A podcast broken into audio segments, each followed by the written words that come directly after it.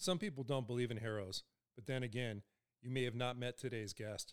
Derin Stockton endured a 10 year legal battle to gain custody of his daughter through a court system that constantly fought him, experts that continually berated him, and a child's mother whose own mental health issues caused their daughter immeasurable harm.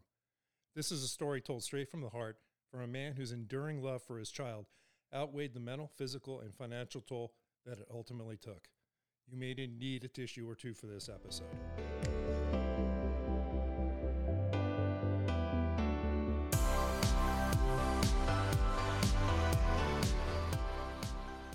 There are two basic motivating forces fear and love. When we're afraid, we pull back from life.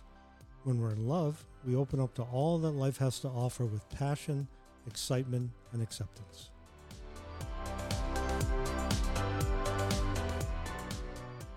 Coming to you from our studio in Santa Barbara, California, this is the Fear Me Out podcast. We're not your typical self help program. Our show takes a deep dive into those psychological issues that affect us on a daily basis.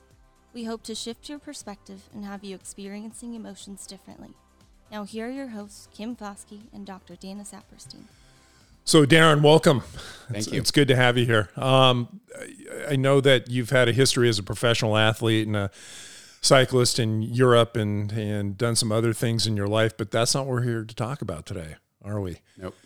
Um, you've been on a quest for, for some years in, in terms of you and your daughter, um, which is a very compelling story. And uh, um, we're having you here to talk about that today. So tell us a little bit about yourself and, and how this story started. Um, well, and, and I guess before I get started with anything, I just want to preface this by saying that um, I'm a very private person. And so it's not the easiest thing to come in here and even talk about myself, but as it relates to the safety of my daughter, as I'm going to delve into that subject, I would just ask anybody out there that's listening to this if if you don't really feel that you can respect my daughter's privacy, you know, in this and that you wouldn't use this podcast, you know, for your positive benefit, then I would just ask you to click this episode off. We appreciate that. Yeah, so thank you. So you grew up here in Santa Barbara, Yep. right? Born, born and raised here in Santa Barbara, and um, grew up in a, a fabulous neighborhood, kind of up in the hills, up by kind of Cold Spring School area, which was my school, and and grew up kind of living outside and climbing trees, and you know having a fun life, and found my way. Um, always grew up riding riding bikes, and found my way through a love of two wheels, and actually turning a love of it into a professional career as a racer. And, and I think is, is Kurt older than you? Yeah, Kurt. Yeah, Because I've always known you two as brothers, Yeah. or it's always been the Stockton Stockton brothers. brothers, Yeah, yeah, right, yeah. that way. So that a lot, yeah.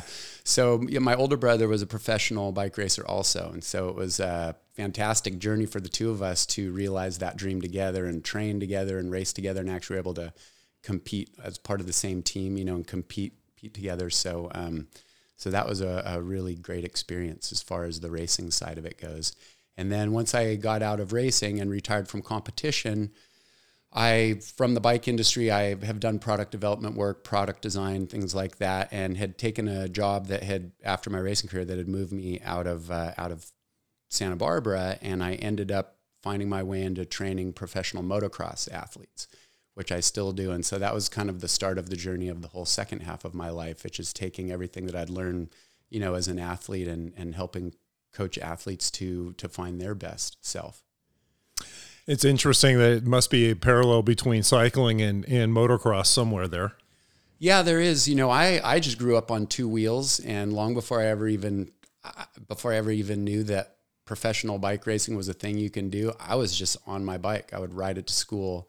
Um, you know, get out, get out with my friends, and then I actually grew up riding dirt bikes. Also, my parents, you know, were into racing. I never raced them, but I just love riding them, and there's just something about the joy and freedom and the dynamics of being on two wheels that just always stuck with me. It's just a joy of mine. Still today, I feel fortunate. I have a lot of friends who are ex-professionals who I would talk to them. They're like, "Oh man, I haven't ridden a bike in a year. You know, I'm over it." And I would just be like, "Really?" I couldn't even imagine, you know, not riding for a year. Like to choose to choose to not do that. So, um, so the two wheel journey has been really great. It's just opened up my life to to so many so many amazing things. Yeah. So, start telling us about uh, this quest um, of your of being a father and, and getting custody of your daughter and, and how that whole materialized. Well, I found myself uh, in a position where I had a daughter, but I wasn't with the, the mom anymore, and my daughter lived uh, out of state. We weren't in the, in the same state, and so did you did you so was she a certain age already before you found out, or did you know that I your partner was pregnant, or? Uh, I'll just say that I uh, I found out pretty early th- that I had a daughter. Okay. Yeah, yeah, pretty early on that I had a daughter, and um, as that whole scenario unfolded, I just ended up kind of finding out things about her mom that um, I really didn't know before, and over the the journey of that, unfortunately, part of what I found out about her mom was that she had some personality disorders that were, um, you know, were um, trying to find the right word here, maybe tragic, I could say, towards my daughter. And and how long were you with this woman um, during the relationship? Or uh, we were a couple for several years. Okay. Yeah.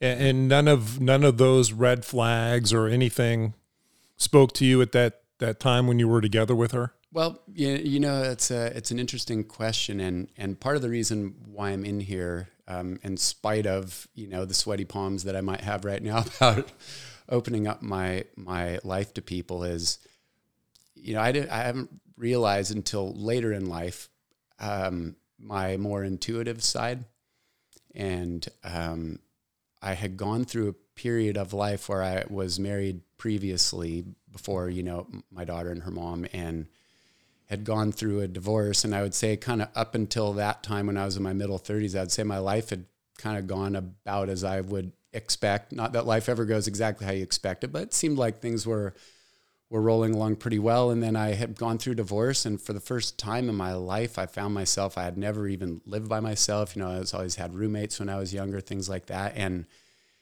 and so I kind of went through a period of time where I had new friends and different things. I had stopped competing professionally, so I maybe partied a little bit more. You know, just just had some fun, none of that bad. But I, I went through a period where I would say that not realizing how good my intuition was, I, I kind of pushed into the boundaries of how I had lived my life. And I think part of that was not realizing how intuitive I was. And I probably, or not probably, but didn't follow some of the little feelings. And so when you talk about red flags, I mean, I guess in hindsight you could say it, but at the time, the situation, it wasn't really like red flags, but they're just little things that over time felt like they didn't add up. And so in looking back, I realized, oh, that time that I was like, huh, that's kind of weird. Ah, you know, was my voice saying, "Hey, that's kind of weird. Pay attention." But I was like, mm, you know, just just I think I was in a personal space where I was, like I said, in a spot where I was kind of pushing out against my boundaries, and I maybe had lost sense of my intuition and self awareness. So I really didn't put together some of the signs that I was seeing. Was it that you didn't understand your intuition, or was it just at that point, or was it just you didn't pay attention to it? Uh, well, both, I think, but I didn't understand some of the abilities that I had really until I, you know, found Dana later on and we kind of talked about it. And, you know, it's funny. I'm a, you can tell it chokes me up. I'm a, a very sensitive person, which most people looking at me from the outside would never guess. I, I do a very good job of kind of, you know, just not letting people know. I, or, I, feel you there. Yeah. Of coming out. And so, um, you know, when I was younger and I never realized, I mean, I, I could sometimes, it's not all the times, but I could look at people and look into their eyes and it would be like I could read their mind. I mean, you know, n- know all this type of stuff. And I never realized that everybody wasn't like that. I just thought that's the way that everybody was. And so I never really was aware of it. And, and when I started off this journey with my daughter, it really, you know, I, I had to figure out, first of all, how in fact I found myself in the position. And, and through that and the help of Dana, I, I really realized that, uh, you know, like I said, I, I just have this innate sense where, where I can feel what people are going through. Uh, your daughter wasn't or was living in the same town as you? No, she was always out of state. Out of state. Okay. Yeah. yeah. And then when did you begin to have a relationship with your daughter? What age? Um, I started having a relationship with my daughter um, when she was a little younger than two. Okay. Yeah. And, and was the mother willing to allow you to have that relationship with her? Uh, no, I mean, uh, other than what she maybe absolutely had to do, it it wasn't. No, she she really wasn't. Why do you think that she was so um, against you being connected to, to her? Um, I mean, the makeup of her psychology, um, you know, and some of her personality disorders, as I've learned, you know, over time, um, and because ultimately I had chosen not to be with her, with you know her mom, that um, that put me from the side of loved and trusted to mortal enemy, and that you know was a, a tone that had carried on. Are you comfortable describing some of what you found out about her mom, or is that something you prefer to keep private? Um, well, you know, I know one of the big things, and, and I would say this because I actually helped out a close family member with this recently through my experiences. One of them was understanding borderline personality disorder, um, which is that, you know, light switch, either love you or hate you. And when you get on the hate side of somebody like that, it's for real. Um, and, um, But what about the financial situation that happened that you didn't really understand at the time? Yeah, there was, um, and this led into the situation that was so hard on my daughter is that I had, I had found out after my daughter was born, and I started trying to have a relationship with her, and it wasn't easy. You know, it was a, a family court situation, and that's part of the reason why I wanted to come in here and talk too, because as a male in family court, it's not the best position to be in. let I've been alone- there. yeah, and let alone if you have a child who's been with the other parent, you know, and the mom especially from birth, basically. Yeah, and I was warned about that. That the proclivity of the courts is to um, side with the mother Yeah. the majority of the time. I mean, if, if I could, uh, you know, have a dollar for the amount of times somebody told me, "You are never going to get your daughter out here," I, I, you know, I probably wouldn't have to work. um, you know, it's just, just yeah. n- Nobody really thought that, you know, that there was a possibility based on uh, on the court system, and so part of that backstory was um, that I had found out after the fact we started getting to family court that that her mom had actually faked having cancer, and that was a um, something that had that I had known about before her mom and I were ever a couple. I had known her through professional circles, uh, but it came out afterwards, you know, that not only had she faked having cancer, but had taken donations of money from people for treatment and things like that for an illness that it turns out never happened. And so, um, you know, that was, yeah, a pretty, pretty shocking revelation when I found that out. And without going into all the details of it, I could say that that was kind of the, uh, maybe the biggest thing, but a bit of a, the Pandora's box that really opened up for me to, to really see what was going on. Yeah. If my recollection is correct, she also told you that she was infertile because of the cancer treatment, right? Yes, that's true. Yeah. Yeah. And and again, yes. Yeah, she did. And so uh, yeah. So the deception started and the manipulation, I guess you could call it not just borderline, but sociopathic behavior started very early on. Yeah, yeah, and and really, it was there as I found out before she and I were ever a couple. Well, my to- recollection was that you know she she told you she was uh, not fertile because of those cancer treatment, Right, right, and so naturally, you know, right. I yeah, I could say. I mean, I guess I may be at a point where I'm, you know, looking at at comfort of privacy as it relates to my daughter. okay, you know, if she were ever to hear this um, with respect to her mom.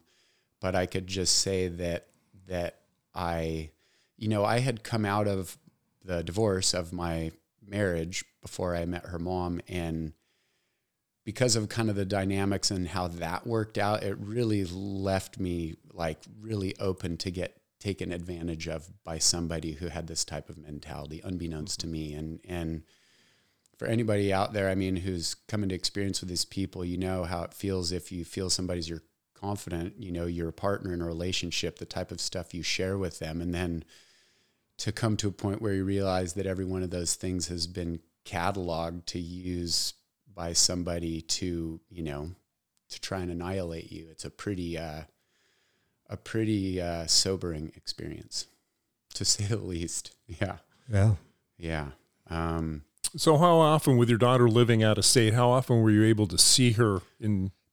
you know, I would go back. Um, I would go back at least every three months, usually. You know, about four times a year, and it was, uh, you know, on top of this happening, it came at a period of time where I, was living out of town and was involved in business of professional motocross tra- training. And when the housing crisis hit, I mean, that the economy of that sport just tanked, and so it wasn't like the whole rest of my life was great and there was this one thing to focus on. I mean, I went from, you know, having a great income and doing all this stuff to like literally evaporating, which in a way is kind of good because it it precipitated my move to coming back up here to Santa Barbara was a choice that I made and the amount of people that I've come in contact to and the sport the support and everything has been so phenomenal that in a way, you know, you always look at the silver linings and everything. At the time it sure didn't feel great, but but it allowed me to to come back up here and kind of maybe refine a, a part of me that's really great, you know, and, and important to me being my best person.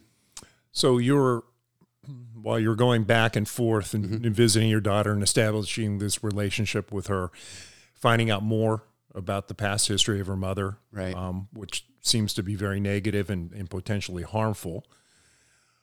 Um, when did you make the decision, consciously make the decision that that maybe your daughter would be better served to be with you than her mother?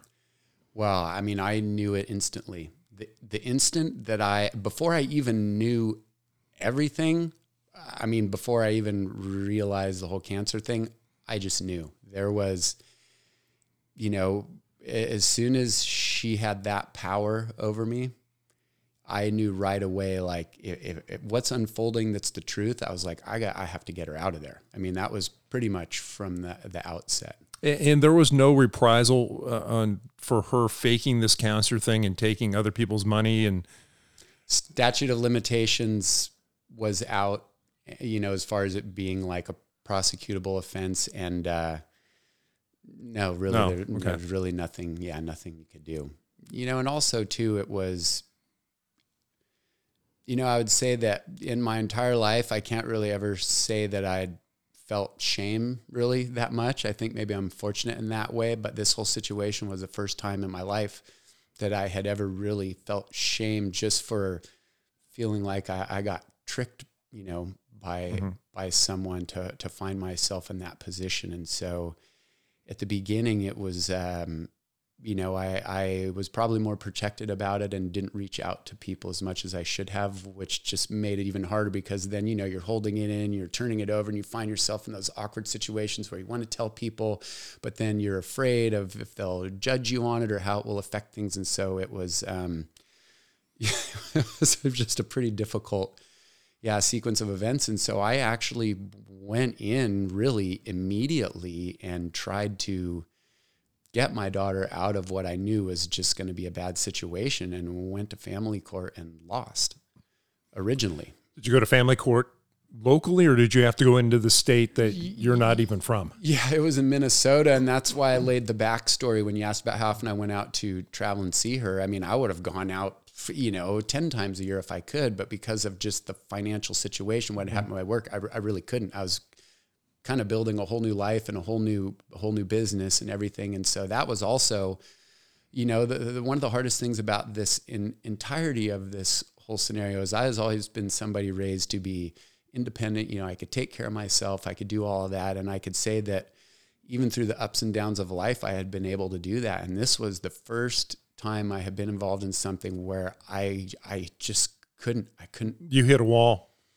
Yeah, I couldn't provide. I mean, I'd never been able to provide. I could remember one time years later, you know, my daughter, I would go out and visit. She would come out, and there was one year where she would come out for, you know, at that time, like the best visit she'd ever had in Santa Barbara. And uh, I was going to go out to visit her, and a few months later, and I just didn't have the money. I, I mean, literally, like had no money, and and, and I'm and I'm guessing yeah. uh, again, based on what you said earlier, the mother wasn't helping you in any way in making sure your daughter got to see you and wasn't willing to say, okay, I know you don't have the, the funds to do this now. Let me help, or we'll figure something out. It was all it was all on you. It, it, it was exactly one hundred percent the opposite of somebody being open and supportive. Yeah, as bad as you could imagine. Um, did you did you even know at that point what her mother was saying about you to your daughter? At that point, was your daughter relaying any of the information, or were you just uh, assuming that everything that was being told about you was probably negative? Um, you know, one one thing, uh, you know, you learn about people who, if if you get to the point where you really realize, like when I really realized what the truth was, I had to go back and look at our entire relationship, and you start off kind of going, "Well, gosh, I wonder what's the truth and what's not," because you're you're trying to like get a you know some bearing on what the where the truth lies and where it doesn't and you know at least for me what i ended up having to do is just basically kind of clear the slate and realized that even though i'm sure there was some truth mixed in there there was only one person that knew what the actual truth was and she was never going to tell me what the truth was and so really i just uh, yeah I, I didn't know and so I, I just had to take every single thing at face value, but also understanding the background that knowing that the majority of it had an ulterior motive. Nothing was ever on the surface what it appeared. There was always another angle being worked. And I am not somebody who operates like that. I just like to come right up and tell it how I see it or, you know, be open and real with people. And so to, to be involved in something where that was really kind of an impossibility was unbelievably challenging. So the family court in Minnesota told you no uh, to begin with by a whisker, yeah, by, by a whisker, and and I, I can't even imagine how emotional and deflating probably that was to you. And so, what was your next step? Well, you know, fortunately, even though I wasn't able to get her to safety in that first round of things, the the the judge on the case really spelled out, you know, in family court you get like a, an order, you know, a court order for people who don't know, and that kind of lays out the groundwork of what you do. And he really did every single thing he could to make that a great experience. And so it gave me, you know, more time with my daughter. And at a certain age, she would start coming out to California and, and visiting. But, you know, as you learn in, in family court, you can have an order, but in family court, if somebody doesn't want to do right. it, a, a, lot of times there's not a lot you can do about it. At least it's not like, hey, you can call up somebody and it will be rectified. It's just a long process. You have to go back through court. Right. Everything takes time and money. You know, when if you don't have it is is extremely hard to do, let alone traveling, you know, and doing all of that. So yeah, so that side of it was extremely, extremely difficult. So you at least you had a judge that kind of understood your position, yeah. uh, allowed you some more visitation and and and and so on. how long did that last for before you started realizing then that okay, this is this is maybe worse, or you already knew it was worse, but maybe it's getting worse, and I have to really do something about this. Go back to court, get another attorney, whatever it's going to take to get my daughter out of harm's way. Well, I mean the it was instant, and it was really once once the court didn't favor for me, it was almost like an open season for her to just you know make it even more difficult. You'd think it would have been the opposite way. I mean in some respects it was better obviously because you do have you know the courts there but it was it was instant. And that was the first round was when my daughter was three and that was really when the screws started to get turned on to my daughter was you know when she was about three and a half. She was being poisoned. Yeah. Against you, especially. Oh yeah. I mean, you know, the all the things that I've learned through the journey of this and researched about parental alienation and all, all these different things. I mean, It, mm-hmm. it was happening and apparent when you were visiting her. I'm, oh yeah, Yeah. It, it was, you know, and just little things and again, intuition and stuff, but, but also, you know, the, the, the weird thing was, was yeah, you, you, yeah, it, it started happening immediately and just, you know, the, the, the hard part about it was if her mom was kind of like, uh, you know, her mom is extremely intelligent, and that didn't make it any easier, you know, because y there's a, there's a lot of room for maneuverability in like the court systems and behavioral health and stuff. And if somebody wants to get in there and just utilize that, you know, they can. Yeah. so you said your daughter was about three and a half um, during this first round of, of court hearings and Yeah. Um, how long until you took another run at this? It was about uh, five years later. Okay, Um, so you were you you kind of I shouldn't say you kind of you complied with the court order, oh yeah, had the visitation, went back there. Hopefully, your daughter came out at Yeah. that time and visited you, so you established this relationship with her and and did what you could, yeah, being in a sense and and and not for lack of respect here, but an absentee father right. at that point. So you said about eight years later you went back. Uh, five years. Five years later, I'm sorry. But you know, and I would say, and thinking about it, like after that, you know, from the time she was about, my daughter was three until six. I would say those first three years, while everything was still going on, it, it wasn't. I was able to at least go back and you know, well, that was actually before I, I started. Uh, she started coming out to California, but I would be able to go back and and have visits, and it wasn't. It wasn't near the escalation that happened later. And then about the time that my daughter was six, after her first visit out, um, the screws really started getting turned on the situation, and it would be, you know, the night you know, the night before I'm scheduled to go out on a trip, I you know would get an email from my lawyer that an ex parte motion, which is something that's filed like literally in a day or two, you know, be filed and just, um, you know, the the genius of her mom in the situation, to use that word, was, you know, as I found out in the behavioral health world and like say the medical side of it, going in and getting treated, it's um, it can be really manipulated, and if if somebody goes in as mom would do and lay out a story and is extremely convincing if i would show up after the fact and talk to a practitioner or something i found that they were i mean really in years i, I never found one that would entertain what i had to say. And it was so frustrating to sh- try and explain to them something that was going on and just having it fall on deaf ears of like gold standard medical professionals who are supposed to be there to be neutral and help and I mean all across the board, you know, I could remember going in back the first time and wanting to be involved in my daughter's school. She was in preschool and going, Hey, you know, have a parent teacher conference, see how my daughter's doing. And you walk in and there's three teachers in there and you can tell the instant you walk in the room how That you're the enemy. change- Oh yeah. They look at you just like you're the worst person ever for somebody who's never even met you. Because of what they've been told by the mother. Yeah, and then when you have the ability for then those people to be manipulated and start putting things in in records and things that reflect poorly on me, and then the next person reads that and goes, "Oh, that must be true. It's in a record." And it just kind of goes down the line. It's just that that part of it is a side note from everything else I went through was extremely disheartening and eye opening. How, But did, it, how did you handle it on an emotional level?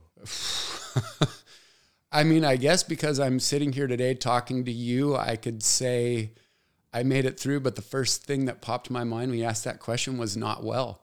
Yeah. Um, you know, Well, you, you know, I know you quite well, and to have somebody, you know, describe you as uh, being a, an abusive father and a, um, you know that only had his interest in himself and was just looking to you know damage your daughter and hurt her mom, right? and that that was everything that her mom did everything she could to I mean, could convince everyone Yes. that you were really a very evil person that had very bad intentions with this girl. Yeah. And to watch you go through that was incredibly sad and and um, overwhelming. Oh my. Yeah. I mean, I could just, uh, you know, I I had never experienced in my life, you know, anxiety, and I had heard people talk about it, and um, I could remember. I'll never forget it. This one day, you know, it was in the going into the first round of court, and I remember first time I ever felt like my my analogy is having an 800 pound gorilla sitting on your chest, like you just can't breathe. Luckily, I have a good sense of humor, which, which is which has really helped me through. And I can remember this one day I woke up and I was like, woke up in the morning, I'm like, like can't breathe. And you know, from somebody who's a, a prof- professional athlete, right? I mean, you have to put yourself out there and not only road bike racing, which is physically demanding, but then I had a career as a professional downhill racer, which would be like hmm. downhill skiing, but on two wheels. So you, you can't be in the start gate at the top going, oh boy, I better not hit that rock. I better not hit that tree. You know, otherwise you'll hit every rock and tree on the course. You have to put all the fear out of your mind and just go after it. And to be in a position where I was like, I really don't know how I'm going to get through this. Was the first time ever in, in my life. And so I remember getting up and I, I, had this big dresser it looks out over the window of the place I was living, which was beautiful kind of ranch I lived in. And remember having my hands on the edge of the dresser and I was kind of leaning into it and I was just going, breathe, man, breathe, you know, breathe. And I was breathing in and out. And I said, you know what? You're going to open your eyes and it's just all going to be a dream. This isn't even happening. You know, this just can't be. And I remember opening up my eyes and looking around, and I was still in the same place. And I go, well, shit, I guess this is real life, you know. And and I guess the practical practical person in me would kind of tackle it like that. But what it threw put me through emotionally was, I mean, just the most soul and heart gut wrenching thing, you know, to ever go through. And and I you know, the only thing I could liken what I was going through would be if you were a, a parent your child had some type of a medical condition that you knew could be fatal. And there was, you felt like there was nothing you could do to help. And, you know, and, and for me, I mean, kids and a family was always a dream of mine. And I grew up in a great family, my brother, mom and dad, and and to then be in a position when I have the thing I wanted more than anything, this beautiful child, and to know that not only it was just hard to see her, but that she was being poisoned to me was just, yeah. I mean, it, it will, it will really let you know what you're made of. You, you talked about earlier about being a very private person. This is obviously very difficult for you to talk about, which we appreciate you being here to talk about it. Um, did you were you able at some point to be able to lean on family and friends for some support going through this, or, or Oh, did you just take this mission on by yourself? Um, no, no, no. I, I, I couldn't. I mean, from right at the beginning, I, I have a fantastic family, like biological family, and also just a, a, close group of friends. You know, I'm not the person that might have the most friends in the world, but the ones that I have are.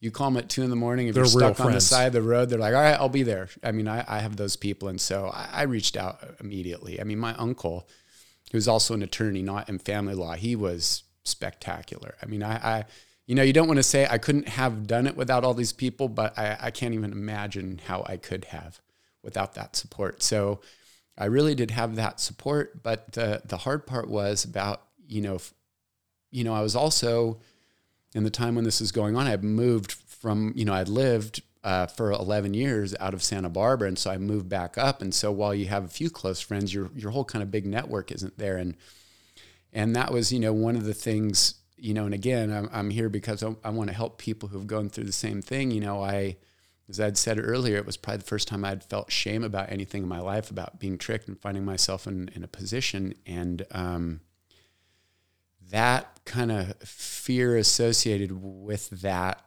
led me to kind of not tell more people about what I was going through in the beginning. And if I could change one single thing about my pathway to get my daughter out, that for sure would have been the first thing that I would have changed is I would have opened up to people more you know, right off the bat. And again, that was the, that personal privacy thing that, that I just, you know, I had a hard time reaching out, which I ironically at a certain point got over. And because I, I really was hurting so bad emotionally that I, I had to reach out to other people. I, I had to talk to other people. And, you know, the, uh, one of the most amazing things about it is, uh, if you have the courage to put yourself out there, you can't believe what you get back.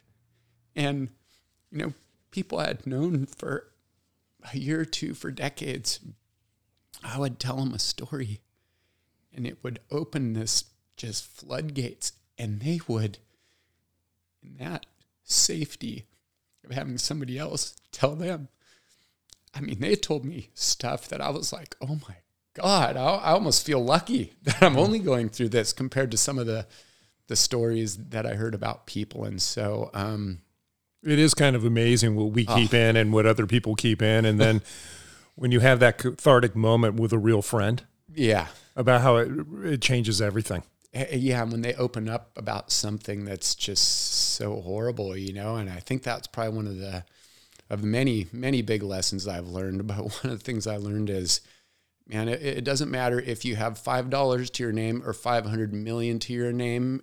Everybody goes through stuff, and you you just be surprised how many people have gone through heavy, heavy stuff like this that you would never know. Right. Did you ever consider relocating to be closer to your daughter at all? I did.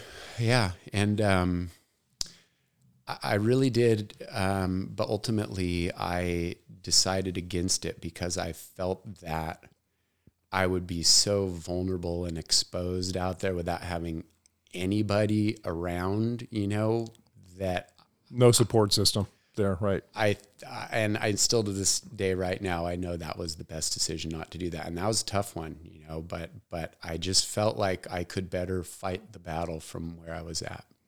You know, Derin, I, I, I want to um, ask you if you could, you know, you're describing a situation where you're being, you know, basically ab- abused by this yeah. woman and, and she's doing everything she can to turn your daughter against you. Uh, the sad thing is it got way worse from there. Yeah. And so I think it's important to talk about how it evolved, even though it's an incredibly tragic story. Uh, and and uh, again, this is why I've always told you you're my hero, because if every dad was willing to do what what you were willing to do to take care of their child, I think the world would be a very different place.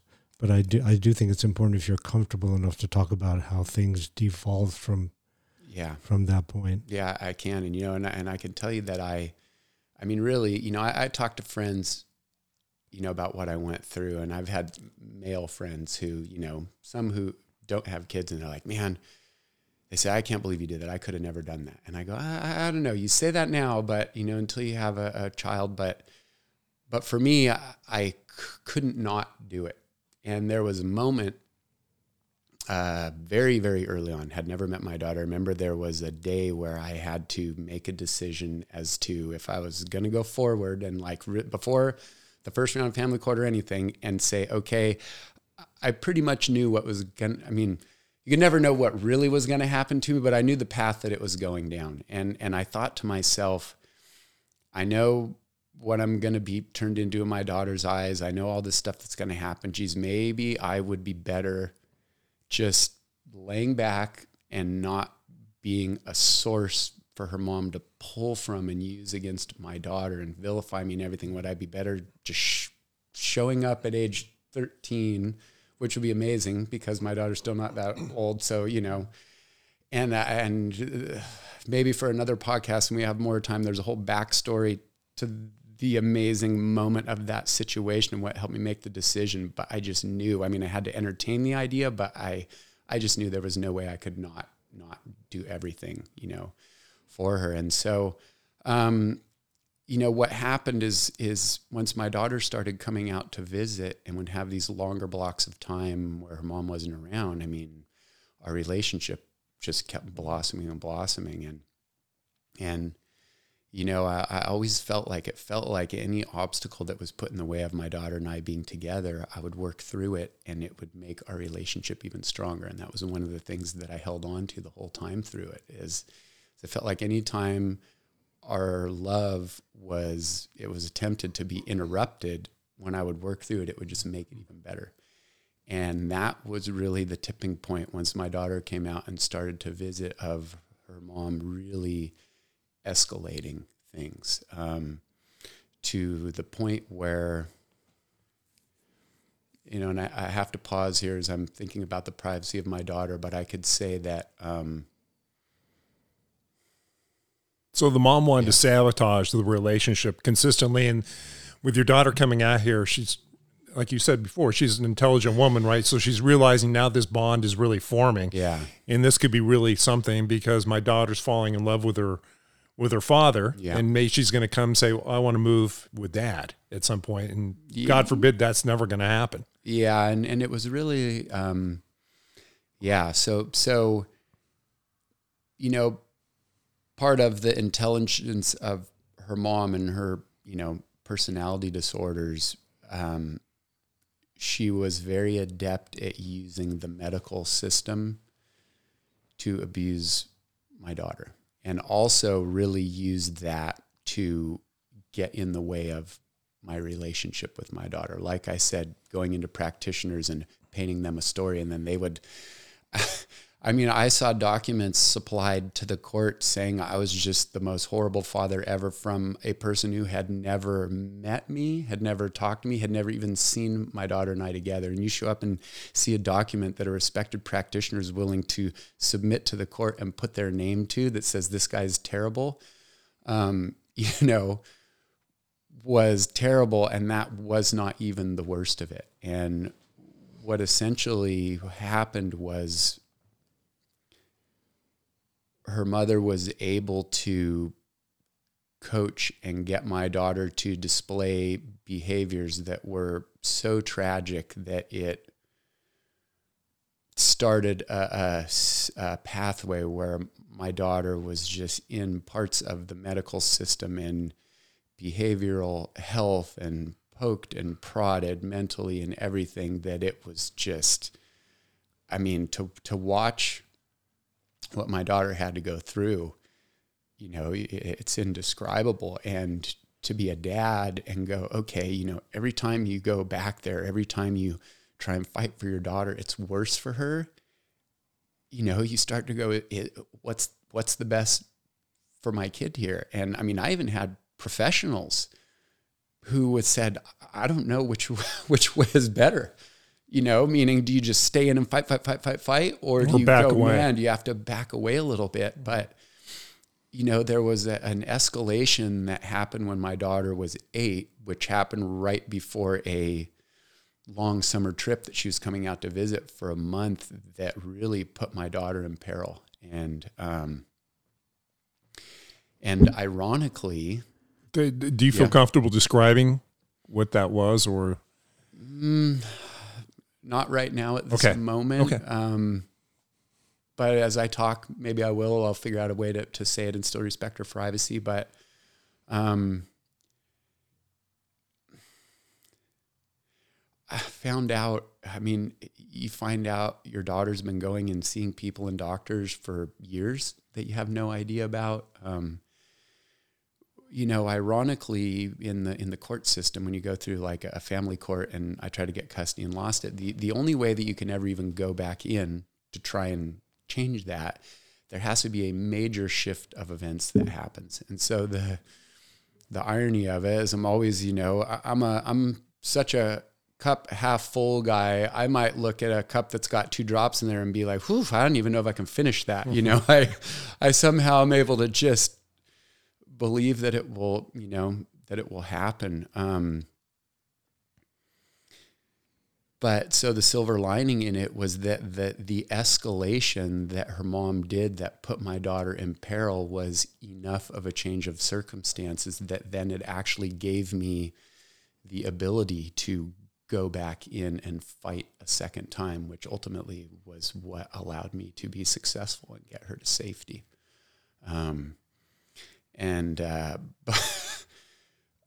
I, mean, as Dana knows, a lot of the stories, some of the most incredible stuff happened through it, and people reaching out, and some of the most horrible stuff. But my my daughter, I mean, and she's so strong and amazing. It, it just blows me away. Um, but I went through some of the most horrible,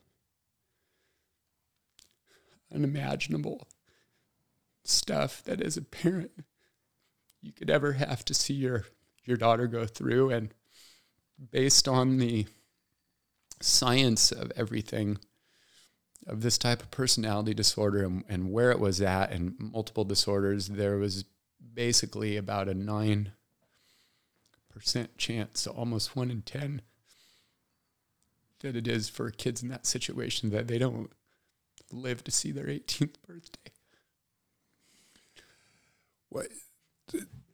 with the change of circumstance, did it take multiple court appearances, or was it just a, a single court appearance where the the um, evidence was multiple? yeah, I mean, beyond multiple, it was from the time that event happened, it was almost a year and a half for that to come to its conclusion. And uh, yeah, So she's hiring experts, you're hiring experts. Everybody has an opinion in this, and, and it's up to this judge to decide what's best for your daughter ultimately. yeah, and and Your fate's in somebody else's hands. Yeah, I mean, and there were so many twists and turns. I mean, the the one judge who had really seen things for how they were, even though he couldn't ultimately see the pathway the first time to get my daughter to safety, he ended up having to retire right before we were going into the the meat of everything. I mean, and I remember seeing that email from my attorney and reading that, but fortunately at that time I I was in a better place with it, but I remember at first reading that and going, "Oh, you know, f." You know, like Right. and then I said, "You know what? This is going to be good." And maybe that's that positive side in me or, or tapping back into my intuitive feeling.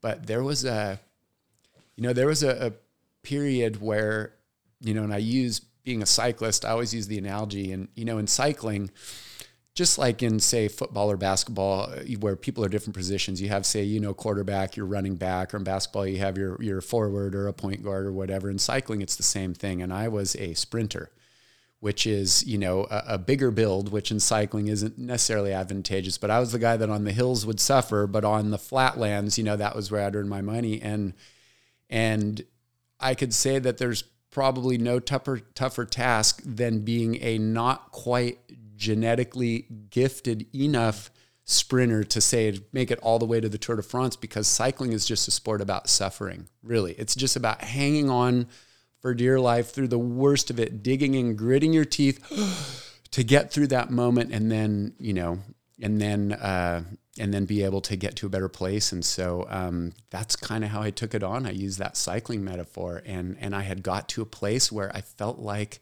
the wind had been blowing in my face just so strong for so long and I felt the wind starting to change.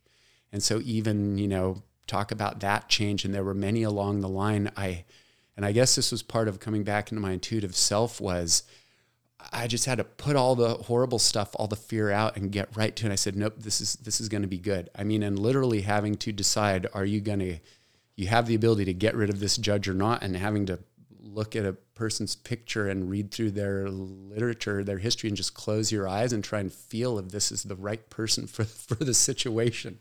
I mean, you know, and um, and so yeah, so the the twists and turns would take ten podcasts, and I still couldn't tell all of them of the ups and downs. I mean, really, and I don't say that jokingly of all the ups and downs. And I had people who've been involved in the family court system for 30 years who said they had never seen anything like this. I mean, it was like a, you know, of my very interesting life, I hit some gold standards.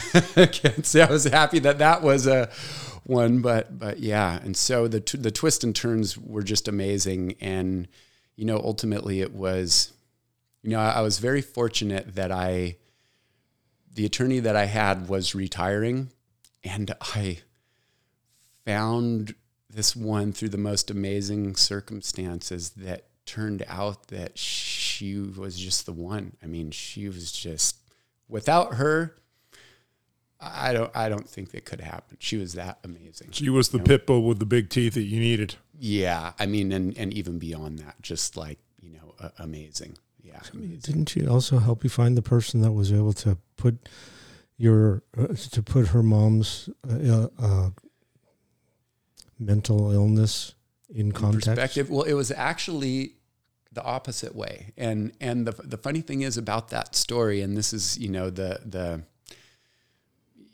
part of it is is I had gone out when this big event change happened and, and I was out, you know, in, in Minnesota and dealing with just all the stuff through the behavioral health system that my daughter was was going through and you know, I, I was out and I was just out there by myself, staying in a hotel and I had just been out during the day and gone through all this horrible gut wrenching stuff. And I I came back to my hotel and it was like, you know, two in the afternoon and I go, gotta go get something to eat. And, you know, and I went down and the restaurant wasn't open, the bar was, and I sat there and I, I ate about four or five beers for lunch, you know, not, not happy to, to admit that, but it, it was, I, I really couldn't even deal with what I was going through. And I, I just went up to my room after that and I laid down in bed and went to sleep. I mean, like I, I couldn't deal. And I woke up and my girlfriend at the time, you know, I called her up and, and she was starting to do research on, these type of personality disorder. And uh, so I'm Googling, you know, and I'm going, God, I need to find somebody who's an expert in this. I need to find somebody who knows what's going on. And I'm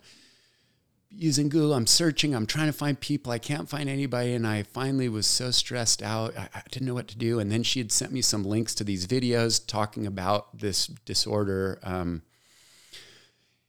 and I, I, she sent me these links. I started watching these videos of testimonials of people who've gone through as adults what my daughter was going through, and I'm like, I can't even watch this. And I just went to sleep. Like it was all I could do. I went to sleep, and I woke up in the morning, and I fired open the search engine again, and I typed in the exact same things. But as you learn about search engines, they pull up new information based on what you've been searching, and this renowned expert pulls up, and I'm going, oh wow, this is amazing. She seems great, and I click through, and I go. I look at the map. I go, her office is like five minutes from here. Hmm. I go, amazing. Wow. And, and, and it was July 4th, the, the day. And so I go, man, she's, I know she's not going to be working on the 4th. And so I, I look and I see an email, but I go, I better not email her today. I'm going to wait until tomorrow morning. So if she gets a lot, it's at the top of the queue. I sent her this email and she calls me back and she, I kind of explained briefly what I was going through. And she says, well, you know, do you have time in the next couple of days? And I was like, if, if that was really felt like a, a first break that I got and I went in and talked to her, and she was the first person ever that when I told her what was going on, she said, We got to, not only did she say, You got to get your daughter out there, but she said, I really think that you can. And that was the first time, and that led me to find this attorney who was just, you know, miraculous. And um, was that the first time you actually really felt that you had hope now?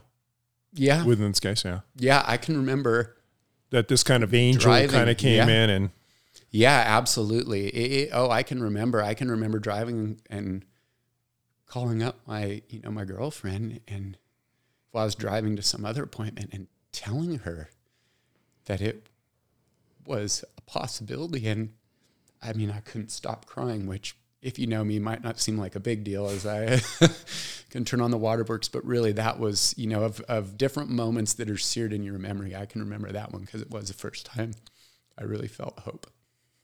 Hey, Derin, I know that it's really hard to be specific, but I think it would actually, if you if you feel comfortable enough to talk about what the condition was that this woman was an expert in, Yeah. it will. um, I think that people really need to know that it exists and that um, it's real. Yeah, and, and yeah, and I will. And so the the condition is it's probably best known as Munchausen by proxy. Nowadays, it's called factitious uh, imposed upon another, but Munchausen, and it's it's parents, but almost always moms who abuse their children through the medical system, Right. and all different types of abuse. You know, um, you know, poisoning, this and that. And in my daughter's case, it was all emotional and mental abuse used through the, the medical system. Yeah. And, and it turned out this, you know, this person was an expert and they're not easy to find on this very thing and had dealt with multiple cases where, where, you know, that she had done this with people and dealt with a bunch of them. I mean, up until then, I don't think I'd ever even talked to a person who had dealt with it, let alone to find somebody who's like, oh yeah, I know this and I've dealt with this a bunch of times. Well, I remember when I was in school, I worked in a psychiatric ward for a number of years, and every once in a while, someone would come in and appeared to be incredibly mentally ill. Yeah. and they, I mean, they were like that, like an expert at whatever the condition was that they were representing. And usually, after about four, maybe five, six days in the hospital, people would start to figure out that maybe this wasn't as uh, kosher as Yeah. uh, you know, as it appeared to be. And then as soon as the person realized that they were going to be discovered, they would just disappear. Oh yeah, cut and run. As soon as they're found out, they Disappear. everybody from from the from that know, would know anything about them. It's gone. Right. Move on to the next. Yeah. Now, uh, this was Munchausen syndrome in you know itself. It wasn't by proxy. The the, the people that um, I had encountered, they were the they were the ones that uh, uh, that exhibited the symptom. But the prox the proxy part of it, which is so tragic, is that they used their children Correct. as a as a as the symptom. Yeah, and so with Munchausen, people make up fake illnesses to get sympathy, money, things from people like faking cancer and getting, you know, a lot of money in donations. And you're correct. When it's Munchausen by proxy, they then use the child to get that sympathy because I mean, who who doesn't have a heart for a sick child, right? Right. Yeah. Right. Yeah. So when you found out that your child was being used in this way, uh, that's when the emergency lights went on inside your head, more so than before, or Um well, was it just a confirmation of what you'd already known? yeah, I would say more more of that, but it you know the onion just kept peeling back layers as time went on, and and you would realize how even more pervasive it was, and and and finding things out. So yeah, it, it would just got continually worse and worse and worse. Which if you study any of you know, as I've read tons of cases on it, that's pretty much always the way it goes. It gets worse and worse and worse Right. until the child finally has enough strength, usually right about when they're 17 or 18 to maybe realize it and just take off or it goes you know tragically the other way Right. yeah You know, it's a it's a disorder that's really hard for people to believe that it's real. yeah Um, and I think that you know one of the reasons why I wanted you to mention it by name is because some of the people that you went to see, you know, these are not like normal schlubs in the world. I mean, th- these are like no gold you know, standard people gold standard professionals. and right. would just look at me and just refuse to believe me Right. refuse not not even believe me to even entertain that that could be a possibility Right. nope you know i was the enemy and that was it from you know a practitioner yeah. I'm going to ask Dana a question about Munchausen's. Is that Munchausen's predicated upon a deeper seated personality disorder or mental illness disorder? Do you know? You know, it's kind of a category that's separate from other diagnoses. It's just a, it's just another. Uh, So it doesn't come from uh, somebody with a bipolar background or narcissistic. uh, you know, it's possible for people like They- uh, they do, was it- you know, yeah. I'm sorry. Go ahead. I was going to say it's it's almost always wrapped up with many or all Many of the others. things that Okay, you have said. It's Yeah. Okay. never, yeah, from what I understand, the literature, it's never a standalone. No, there's always some other component there, but they really they don't know what causes it. Yeah, it's one of those weird ones. It is, and it, it is hard for people to believe that it's that it's real. Yeah, But I, you know, I saw people in action, and when I first met them, they appeared to be actually uh, more schizophrenic in a certain way than somebody who had schizophrenia. They had the symptoms and the behavior so uh, down that it, you know, th- there's no way in the world that you would that you could tell until days go by and you start to, s- you know, when the maybe you see the person when they don't know that anybody's looking at them Yeah. or whatever, the cracks start to to show up. And then eventually the psychiatrist or somebody starts to think, you know, I'm getting worked here. Because the, the person always comes in through the emergency room. It's never uh, because they're seeing a professional and the Yeah. professional admits them into the hospital because they're worried about them. It's always an emergency situation. And, and as soon as the person leaves, they just go to another hospital and, oh yeah, and, and They- that's how they live their life. So they, they Yeah. live for free. There's no cost to them because they don't ever pay their bill. They, they're, the- most of the time they don't even know who the person really is because they use, uh, you know, a false identity Yeah. and all that stuff. now the you know the the modernization of the medical system and electronic records and stuff actually makes it harder for people with this you know disorder to work the system because I it, can it used imagine to be a lot easier if you'd leave and it's paper records and you don't tell a new doctor of the old doctor then they, they don't know what's going on you know the, the interesting thing about munchausen by proxy or I'd say it in you know his his when I again opened up to people, I, I can't tell you. I mean, I have one guy who's a doctor at a friend of mine is a doctor at Cottage Hospital, and I told him what was going on. He goes, Derin, he goes, I see it all the time. And I go, really? And he goes, yeah. You know, I had a, a friend who I've known for 25 years, and I, I was telling him the story about this when it happened, and he stops cold and looks at me. He goes, my brother is going through the exact same thing with his wife right now. Wow. And I was like, I mean, from somebody who I hung out with, had beers with, talked to, everything, and uh, and it, it was amazing. Again, another part of reaching out, you find out that it- is more common out there. But you're right, Dan. It's so hard for people to believe. And when I say gold standard of medical professionals of trying to diagnose something like this or see things, I was gone through to seek out these people the best of the best to help my daughter and they were fooled or didn't see things just just like anybody else it was just amazing yeah So it took a year and a half to, to and and this expert that was on your side finally to Yeah. explain to the court what actually was going on and and your daughter was actually not only being harmed but in continual in harm's way.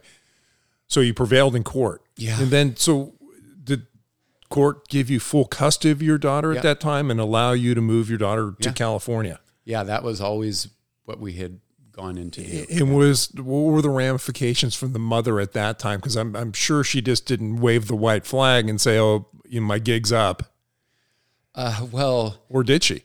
uh, no okay. but i can say that uh, and this is probably you know it's kind of funny when you talked about the the court system not being favorable you know It doesn't matter whether it's Minnesota or Santa Barbara; it's the same way. Yeah, but what I will say this, which is interesting, and this was part of the tide turning, is is I would say that, you know, somebody like her mom could convince a practitioner who was a woman, almost always went to women, and was able to turn them against me. Right? If a woman sees a dad that's a, a bad dad, they think or whatever, you know, what you get from them is not pleasant. But I will say that a woman who then sees that it's a woman who is actually the one that's doing it to the child, the flip, or I should say, the support that I received in that situation was more positive than the negative the other way, if, if that makes sense. Like, like uh, that, yeah, the, the support I got from some of the people that were just in the court system, I didn't get to choose them. They were just selected by the courts. It's a very random procedure and everything. I mean, that the, was that was a big part of you know of of what made it happen not only just from the technical details but for me feeling like I really you know really had that support from my from my daughter yeah So that was that was four years ago. That was uh, two and a half Two and a half. ago at the end of 2019, and so uh, yeah, my, my daughter and I came out here to, to California to live, and then about four months later, a pandemic hit, and we went into complete lockdown. So, so it was a pretty interesting. If you didn't know her then, you surely know her now. Yeah, no, we, you know, it- my uh, my daughter and I. I mean, from the moment I met her, I, I could just tell we just had this thing, and you know, I never never have been somebody to you know be a part of say like organized religion, and I would say that I didn't even have what I would call a spiritual side until I you know, until I went through this journey. But from the very first time I met her, we, we just had this thing. I mean, I, I could tell it was, it was, and it, it was there the whole time, even though it was beat down and suppressed from her side, but there was just this connection, this love that was undeniable. And, you know, the first time I ever got to see my daughter, which was an hour one day and an hour and a half the next day in a, in a supervised situation, not the time that you would ever, you know, the, the way that you would ever think of it happening. I remember was sitting, you know, gone down to the airport to fly home and I was sitting there with my mom. She had come out with me and we were sitting, you know, ordered some dinner. And I said, you know, I, I got to go use the bathroom. And I was thinking about my daughter and I got up to walk across the terminal to the bathroom and I couldn't feel my feet. I felt like angels picked me up and just carried me. I tell my daughter about that all the time. She, oh, dad, is this that sappy story about the angels? You know, I tell her after I first met. I'm like, yeah, she'll, that's under- that she'll sappy- understand later on in life. that sappy story about the angels, but it but it really was. And so all through it all along, and I, I think that's one of the things I just it was just there. It was and you know, when I talk about the spiritual side, I you know, you think about okay, why did this happen? Is it just you're just a person and you got fooled or whatever, or is there some deeper connection? And I just know no matter what it was that I was selected, you know, by the universe because I really realized my life as an athlete and then working with athletes and everything that I know could not have prepared me any better for the task that the, the, the sum total of the skills and everything that I needed to pull off. It was like the life journey and whatever great things I may have accomplished myself as a racer and working with other athletes and all this stuff. I felt like really all of that was just preparing me to be the person that could actually go do this for my daughter because, you know, she, she that soul was going to come into the universe, I believe, but the fact it needed me to help her to get to safety. Is there a relationship with the mom at all? Still, Uh, no, no. not not really. Yeah. And how is your daughter? Again, like you had said, that when all this happened and COVID happened, how's your daughter adjusting to to living someplace else? She is a, a preteen Yeah. now. Yeah, Um, tweener. yeah, and so you know, not only the the the emotional abuse that she suffered, but you know, being it being somebody that grew up somewhere else now, having to relocate and things like that. How how how all that uh, um, go? Well, I mean, I, I guess the answer to it is she's doing great. She's doing amazing, doing fantastic. If you if you didn't know, and again, which is why I hold her, you know, her privacy so dear. uh, Most people you would never even think No. it. Good. She just looks like a normal kid. And it's very interesting the, the science on this type of abuse, and this is what the expert explained to me, is that it's it's almost like a like the Manchurian Candidate, that movie, where it, it's you you are you're brainwashed, but as soon as you can get away from that abusive parent and get into environment, I mean, it, it's a certain part of it is like a light switch. Now, granted, it, it's been a process, and obviously, you know, it's it hasn't been easy by any means, and there's still hard parts of it. I mean, you could imagine, no, no matter how much she loved me, and the fact that she'd been out here and knew people and stayed with me for you know weeks at a time and everything like that. Even still, you could imagine just for any kid to uh, you know to go to school one day and think you're going to come home to your normal family, but you know, your uncle picks you up and the next morning you're on a plane to California and your life changes without even really knowing what's going on. You can imagine for even a, just a normal, well-adjusted, healthy Right.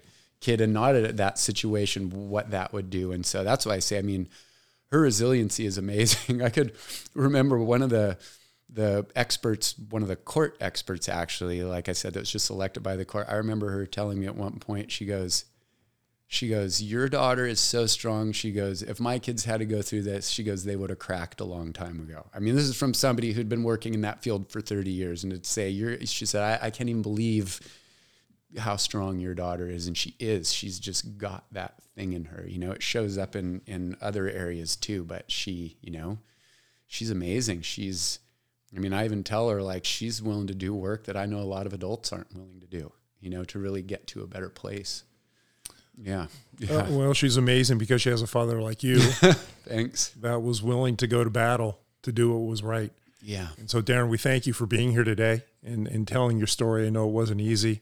Yeah. There's a lot more you have to say, so we'll, we'll have you back in, in the future and, and we'll have uh, some more of these discussions. But again, thank you. I'm sure this is going to be uh, meaningful for, for people out there that are either fighting for custody or has fought for custody because your, your story will surely resonate with them. So, Yeah, yeah, thank you. And I, I guess you know one last thing I would want to say, just um, you know, and and the biggest reason why I came in here to speak again, in spite of you know the sweaty palms that I had walking up the stairs today and everything else about it, is just because I really learned for me how much reaching out to people helped me, and uh, you know, it's a pretty scary thing. I was I was talking with Dana about this, you know, and, and he had kind of brought it up to me one time. Like normally, if you, as a person in this world, if you see malevolence, you know, evil right right in your face, you get to go, dude, I'm going to turn and cut and run and go the other way, which is what you should do.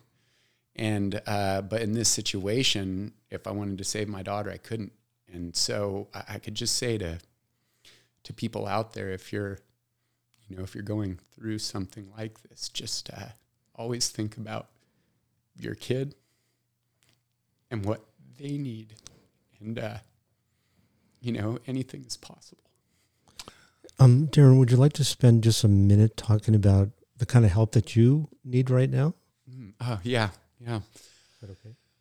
Um, so I had, um, you know, th- through my my business here in town, I I myself, you know, coming up to be a professional athlete, was given a lot of help by coaches and, and people in the area of Santa Barbara, which is just great. Really, you know, mentorship that helped guide me into a professional career. And so through my business, I you know I donate time and I help train. I I, was a you know. Uh, kid athlete that went on to become professional and I, I donate my time for high school aged athletes and have helped coach a bunch of cyclists and I'd had this I you know kids and through high school and help them and and you know I really realized um, in my life how much athletics helped to mold me into the person you know that I was and like I said when I was going through the worst of this I'd be like okay you know, if you can ride a 120 mile race in the rain in Belgium where you feel like crap and you're number 105 in a line of 120 people suffering all day, you can do this. You know, and, and I pulled from that all the time. And my brother, who is a professional, felt the same way. And one of my best, my very best friend growing up who raced bicycles with me, also, he went on to become a mountaineering guide. I mean, you know, climbed in Tibet and led three week expeditions on Mount McKinley. And we would talk about it. He goes, I can't tell you. He goes, how many times? He goes, we'd be like have to push into camp, and I was hungry, and we didn't have time to eat, and I'm, my whole body's hurting. He goes, and I would remember those bike rides we did. I mean, we were like 16 and 17, you know, going up the coast of Gaviota, just going as hard as you could, hanging on by your, you know, by the skin of your teeth to try and to try and stick with it. And so, you know, cycling through my coaching kids in cycling, I, I really realized like, yeah, okay, maybe somebody could become a professional or not, but I really realized the benefit of it was just using sports, you know, I'm obviously cycling oriented, but sports in general and athletics to really help kids of that age find themselves. And and it, you know, I had so many kids who had told me how much, you know, what we did had meant for them. And they're, excuse me, out in college and I get a phone call or a text message, you know, where they, you know, say, thank you so much, you know, for what cycling taught me. And so I'd had this idea some years ago um, about trying to actually, you know, create some type of a program where that's really the, the focus of it. And so I've been working on that again recently because the backdrop of COVID, you know, one of the things when the lockdown that happened, you know, is my daughter is a very physical person in Minnesota. She was a cross country skier and always outside. And you come out here and you're, you're in a lockdown and you got to stay in a house all day, let alone the fact that we didn't have a whole friend system. She had never been in school out here. And, and she was really suffering not having that outlet. And, you know, a, a little over a year ago, I, I found an outlet for her. She does what's called aerial. You know, it's like what they would do right. in Cirque du Soleil, that type of stuff. And and I just saw how she transformed, you know, and not only just from the emotional side, but you know, kids, especially these days, and, and again, I'm sure many parents can resonate how in COVID, kids' attachments and connections to friends have been through screens, you know, tablets and things like that, which I'm thankful for, but also there's a lot of maybe not so great parts of that. And and so I have been wanting to create a program to use athletics, you know, as a backdrop to really teach kids about resiliency and strength and independence and ultimately help them reach their full potential um, as human beings, regardless of whether they ever had a career as an athlete. I've really found that. And so, um, and so I've started a, a project called ACE, um, which stands for Athletic Centered Evolution. And it's a program for using athletics to really help teach kids about life and, and learn to, to teach them what their potential is, you know, what they can do. And again, it's amazing when you reach out to people, you know, this a sequence of events happened where there's a property that's come up that some friends of mine have that they're, you know, splitting off. And, and selling part of it is like if you could have written down everything you would want to make a program like this happen that would like check every you know check every list. And so i uh, amazingly had reached out to a few people and it's amazing what i've received already as basically like an endowment a start to try and go out and get this uh, this property to try and build a program for kids and so um, we're going to start accepting help from people and, and donations to try and help secure a property and, and build this this ACE program. So how kids. can people reach you if they want to get involved? Um, the best way is I, I just set up an email for this program and it's the ACE project two two like the number two two at Gmail. And you know if you if you email me there again it's the ACE project 22 and we'll put that in the show notes so people can reference it there as well. Okay, great. That would be great. Yeah, and um, and and it's just such a fantastic opportunity. And I so many people I talk to about their kids who during COVID are just having a hard time, struggling. I mean, it's it's kind of universal for a lot of them. And so, yeah, getting this project off the ground, what I've re- received already is pretty amazing. It's a small part of what I would need to make it happen, but um, but yeah, so that's really something that's close to my heart, not only for what I saw the help and benefits for my daughter, but myself and close friends who've used sport to help build us into the, the people that we are. Yeah. Well, it sounds like you're headed down the right path. and, and, again, all we need is somebody that cares. And yeah. you're, you're, you're a caring person and, and I can see how you have that impact on other people's lives. So uh, again, thanks for being here. And uh, again, we'll have you back and we'll have some further discussions about uh, your depth and uh, your life. So great. Thank you very right. much. Thank thanks, both of you. All right. Thanks, Dana. Thanks. We appreciate our listeners and are interested in your comments and suggestions. Feel free to email us at fearmeoutpodcast at gmail.com. If you are interested in becoming a sponsor for this podcast, please email us at fearmeoutpodcast at gmail.com. Thank you for listening. See you next time.